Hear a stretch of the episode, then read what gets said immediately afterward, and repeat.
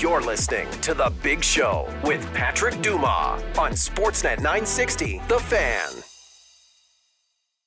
Big Show Hour 4 continues from live from the Doug Lacey's Basement Systems downtown studio. Worried about radon? We install custom mitigation systems to reduce your risk. To find out more, visit dlbasementsystems.com for a free estimate. It's Calgary Flames game day.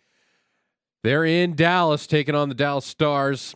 This evening we'll be on the air at uh, 5 o'clock with your Flames Talk warm-up pregame show.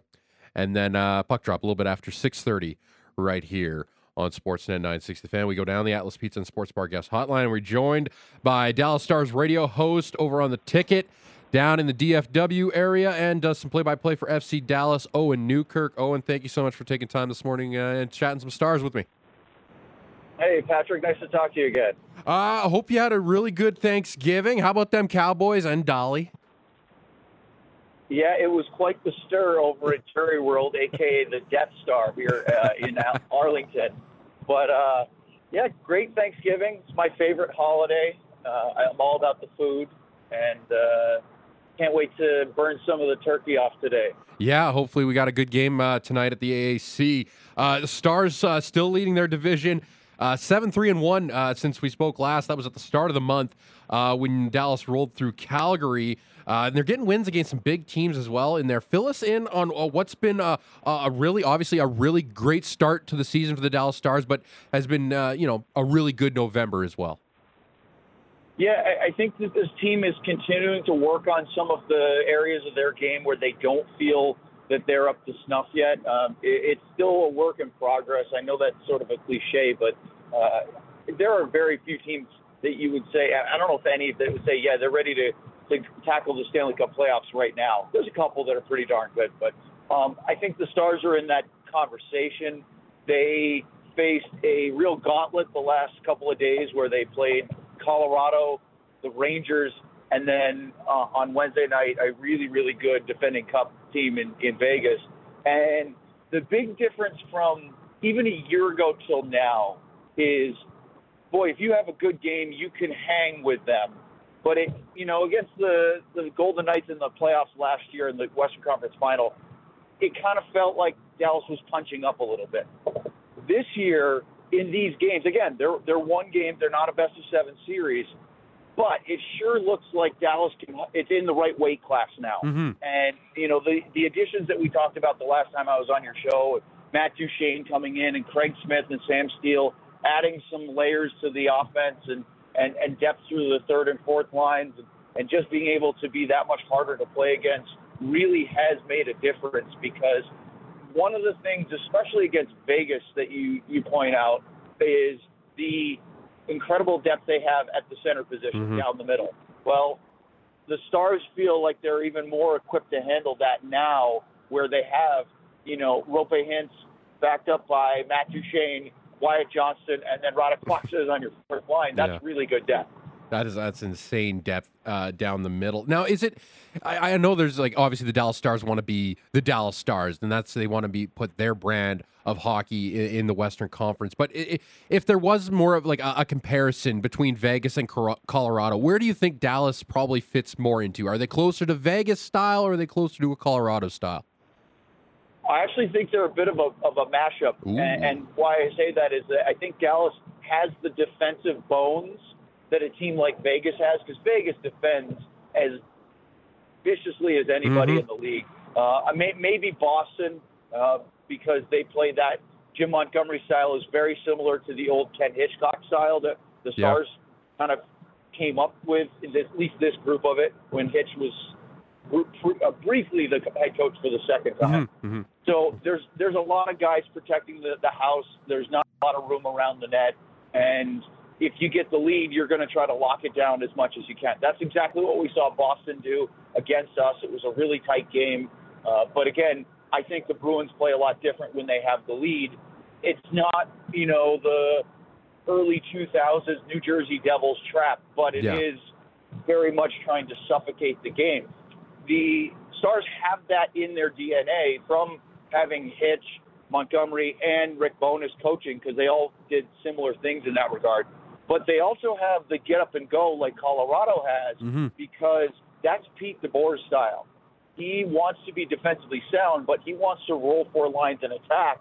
And I think one of the most pleasing things about DeBoer's style to me is when you have the lead, his his whole philosophy is go score again. It's not let's try to hang on to a one goal lead. Now look, that happens sometimes. There'll be games even with this current iteration of the Stars where they're up by a goal and the other team's really pressing and you find yourself kind of hanging on. Right? That's just sports that happens. But generally Dallas tries to go for the throat and score the next one and then get the empty netter and then all of a sudden uh, a really close game looks like a three goal, Yeah. you know, not runaway, but pretty comfortable in the end. No, yeah, that's exactly it. And Joe Pavelski, uh, I mean, the guy's like, I, I, he's like LeBroning himself. It's like the, the older he gets, it's like, I, I obviously he's like LeBron James, LeBron James. I mean, Joe, Joe Pavelski is one of the greatest Americans ever, ever to play the game. But like leading score, I, I asked you there at the our last chat that you know, i could this be it for Pavelski? You know, and we talk, I don't know, if he wins a cup, maybe. But like, man, like, i- is there something different he's doing as a workout regimen? Like, this guy just, it's like he's getting better as he ages. So I think what it is is that uh, he has, over the course of his, I think, future Hall of Fame career, has really perfected what he needs to do his routine, his preparation, the practice stuff that he does. And it's just an extremely well regimented thing. And so when he gets out there and does his thing, he keeps himself really refined, polished, ready to go. And then I think that what we all do in life is as you get older, your brain doesn't diminish, at least mm-hmm. at least in the in that realm of your life. And so you feel like you have more experience and more to draw on. It's just a question of whether the body will hold up. And because Joe's game has always been based on intelligence, hockey sense, and positioning, and not just uh, blazing speed, then that part doesn't really go away. But because he's as smart as ever, he, it is incredible to see. Now, I don't think we're going to see him take some massive leap forward, Mhm. and that's not a problem No, because what he is is fantastic. But he uh, he just continues to just blow people away with how consistent he is, even at his for high. nope. Still there? I'm still here, Okay, there we go. You just uh, you cut out with your Just- thought. just driving into morning skate, so Ah. there's probably a pocket or so There you go. Little there. dead zone. okay, yeah, yeah. There you go. Exactly. Didn't catch the end there uh, of, of what you said on Pavelski. Oh yeah, I was just saying that that because of what I said earlier Mm-hmm. about Pavelski, I just think that he uh, he's at a point where you know what you're getting from him, but it's really fun to see a guy who, who we consider to be really in an advanced age, but I qualify that as for a hockey player early starting Mhm. his life in that regard. But uh, it, it's really fun to see. Yeah, no, i- it's great, great to see. Eight goals, ten assists on the year. He's got forty-six shots on net as well. Uh, Matt Duchene, uh, we talked about as well. Uh, this guy, he, he's six goals, nine assists. Uh, he's two years removed from a forty-two goal year uh, with Nashville. How much do you think that buyout from the Preds is is adding to some motivation with Matt Duchene? Like, hey man, I can still do this. I can still be making some money in this league. Yeah, I mean, I, I think that's part of it because clearly, if he has a great year and he continues what he's doing right now, he's going to be set up for a really big deal in free agency. Oh, yeah. But I also think that Matt Duchene is dealing with a bit of what Ryan Suter is going through and Joe Pavelski is. He wants to win, and I think he feels, uh, and part of why he he went to Dallas, and a big reason was he wants to. He thinks that Dallas is a place where he might be able to win at, and he's come in and said very quickly to his line mates in Tyler Seguin and, and Mason Marchment, we can be really good. We can be one of the best lines in hockey, but we have to set our standard very high. And so he's he's really in talking to Matt, he's driving the expectation of his own line, saying we know we're good, but we can be this good. But this is what we have to set as our baseline, and that's really interesting to watch. Uh, Jason Robertson, I, I want. I don't want to say he's snake bit because you know he's still got eight, uh, like sixteen points on the year. Uh, he's playing some top line, obviously, but you know the five goals, he's shooting under ten percent with the shooting percentage. Does it, it feel like he's a little bit snake bit when it comes to the goal scoring, at least? I think the shooting percentage is a real factor. I think Yeah. just in the sense that uh, some of those have gone in before. Now, look, you can't score triple digit points without getting a lot of attention. Oh yeah, Um, and it, although he had it last year, he really has it now. But he's he's just some of those shots aren't going in that he might have otherwise had before. So that's a thing. But I don't think that it's as bad as we all make it out to be because you know take a look at Jason Robertson's numbers. He's he's a point a game guy. The problem is expectations. We were just talking about expectations with Matt Duchene and what he wants to see as a standard. When you put up 100 points in a season, then you're expected to do it again. mm-hmm. And Jason Robertson's only on an 82 point pace, and that's horrible, isn't it? Yeah. and wow. and we kind of laugh about that, but but yeah, there there is something there. I, I think that the the Stars recognize that they actually split up the Avengers line by moving Jamie Benn up with Hinson Yeah. Pavelski and putting Jason Robertson down on the third line with Wyatt Johnston and Evgenii Dadonov, and they they did that for the last two games, but then against Vegas when it was really tight, all of a sudden, uh, I think Jamie Benn had a penalty kill shift and was kind of fatigued. You know, it was just the timing of it.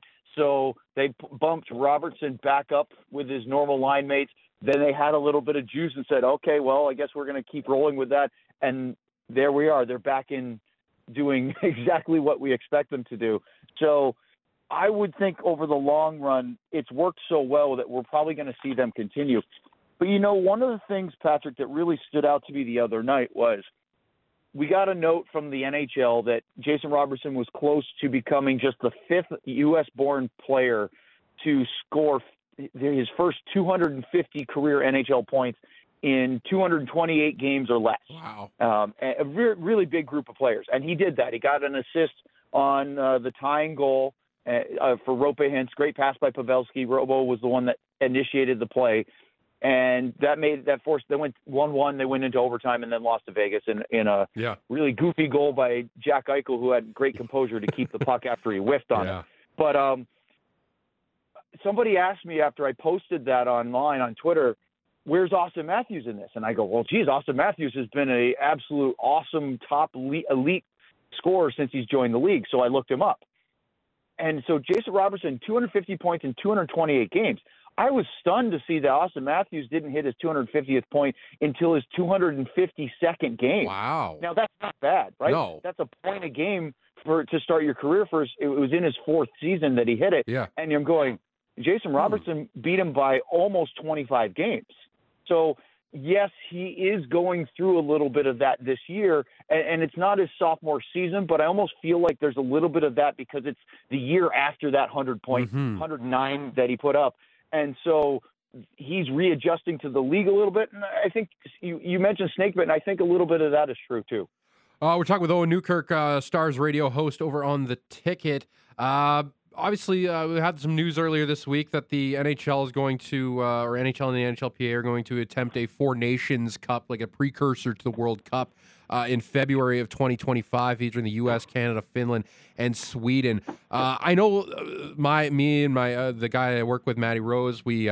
We we talk about what could be the best on best rosters. We love talking about it, and like I think we're we're both in agreement that what the U.S. is about to turn out is is something pretty amazing. Have you thought about how many Dallas Stars are, are a part of this American hockey, you know, uh, upheaval? We've been talking about that the last couple of years, in fact, because of Jake Oettinger Yeah. being a part of what is a burgeoning stable of goalies in, in the U.S. ranks now. You know, it, we're we're actually stunned that we had this conversation on our postgame show just on Wednesday night, and it's ridiculous to think that I don't think Connor Hellebuyck makes the team if they had it right now. And a year ago, Connor Hellebuyck's probably your starter. So So who do you got? You got Oettinger, Patrick Demko has Gibson. done in Vancouver. Oh, Yep, Demko, yeah. Oettinger. Like to me, I mean, Demko's been so good. He probably is your starter with uh, Oettinger, Gibson, and Jeremy Swayman Yeah. fighting out over who gets to be his backup. And that's no slight against any of those guys because they've all been fantastic. Uh, it truly is a, a realm where, you know, we went back to the days where the U.S. had some glory back in the 90s and Mike Richter Yep. was your guy. Vanbiesbrouck. Right, maybe John Vanbiesbrouck, right, but it was mostly Richter, Yep. and that was it. And then you just look at the defense, and you look at the forwards, and it's the abs. Look, there have been some unbelievable American players throughout NHL history, and you know it would be really rude to just say, you know, for the Mike Modanos of the world, Brett Hulls, sorry guys, these guys are better. But what I do think is, I think the depth behind the top stars of the U.S. ranks is way bigger than it's ever been. Oh, yeah. And that's the difference. Look, look, Canada's always had the, well, you know, guys, this is our A team. We also could field a B and Yep. a C team, and we might might sweep the medal round. Well, the U.S. is at least making their A team look like it's real competitive. Hey now. man, I don't want to look at the Canadian goaltending right now because you look at the glory days, early two thousands, what Canada could trot out, Luongo, Brodeur. Oh my God, can just keep going on like with with the names like ah, oh God, drawing blanks. I I hear I I was setting myself up, but obviously the two thousands Canadian goaltending. Even more recently with Carey Price. oh yeah, right? Carey Price too, exactly. And it's just like, wow, who is who's going to be starting? Is is Adin Hill the starting goalie for Canada? Kind of funny to think where he's come in the last exactly. 12 months. and I mean that's no slight on Adin Hill, but it's like wow, you you're you won a cup and now you could be potentially starting for Canada in a best on best tournament. um, what do you make of the seventy seven percent benchmark for teams making the playoffs if they're in a playoff spot at U.S. Thanksgiving? Uh, of late, outside of last year, it's been maybe a bit of a misnomer. Um, I mean, again, but it's a percentage, right? Yeah. I, I think for the longest time, if you're talking about close to 80%, which is what the number we've used for a while, and it's really held up, hmm that means making the playoffs. The question is, what are those teams that are the outliers? Because that means that 20% or 23% are not going to make the playoffs. So, and that's held true too, right? Pete DeBoer pushed back against it the other day when he was asked about it and said that he has been on the other end of that where they were he was coaching in the All-Star game and then suddenly his team missed the playoffs. Now he was ravaged by injury and he got fired after that. Mhm. So he goes, I'm not really a big proponent of that anymore. St. Louis was awful, Yep. and then they turned it around and won the cup. Of course, those things can happen, but I think generally you can tell early on which teams look like playoff teams. The, going back to your first question, Patrick, to me the big thing this year is Dallas looks like a playoff team, no doubt, Yep. right? As long as pe- the team stays healthy, I don't think making the playoffs is really uh, that big of a concern. What I think is that this is the first time in a really long time that Dallas looks like a Stanley Cup contender, right? Mhm. They had a good run last year. They had a surprise run in the bubble, but this is a team for the first time, maybe since the 2016 run where they looked really good and then just didn't get past St. Louis in the second round, that you go, this team could win a cup. Now, so too does teams like Vegas. Uh, I, I think L, the LA Kings in the West have looked really, really sharp so far. Vancouver's had a great start. You look at Boston, you look at the Rangers. Um, I still think the Hurricanes have something to figure out, but there's good teams that you go, those guys look like cup contenders. So for me, I, I do hold true to that. I think generally teams in Thanksgiving uh, are, are playoff teams stay that way. It just it, it's the old you can't make the playoffs in the first two months of the season, but boy, you really put yourself in a bind if you are back chasing the pack. Uh, we like to poke fun at, at what's happening up the road in Edmonton, but uh, that's one of the teams that obviously was in the playoffs last year. That is uh, 10 points out of a playoff spot on Friday morning, November 24th. Uh, is this a team do you anticipate making the playoffs, or is it just they've buried themselves too far gone now and the goaltending and defense is just not good enough? Well, it's funny because we also are enjoying that, and I don't know if that's just because you you know it's like cheering against the Maple Leafs. Sure. You see all the the attention Yep. and exposure, and then when chaos happens, the outside goes, yeah, that's kind of fun.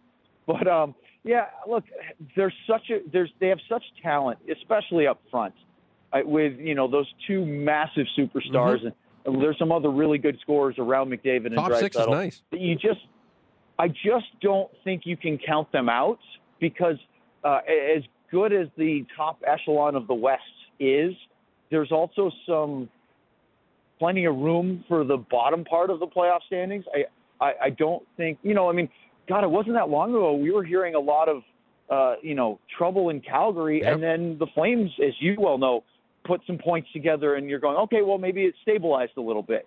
So uh, I, I think that if they have another month or so like they've been, that could be real trouble. But I just, I'm not ready to completely vote them off yet.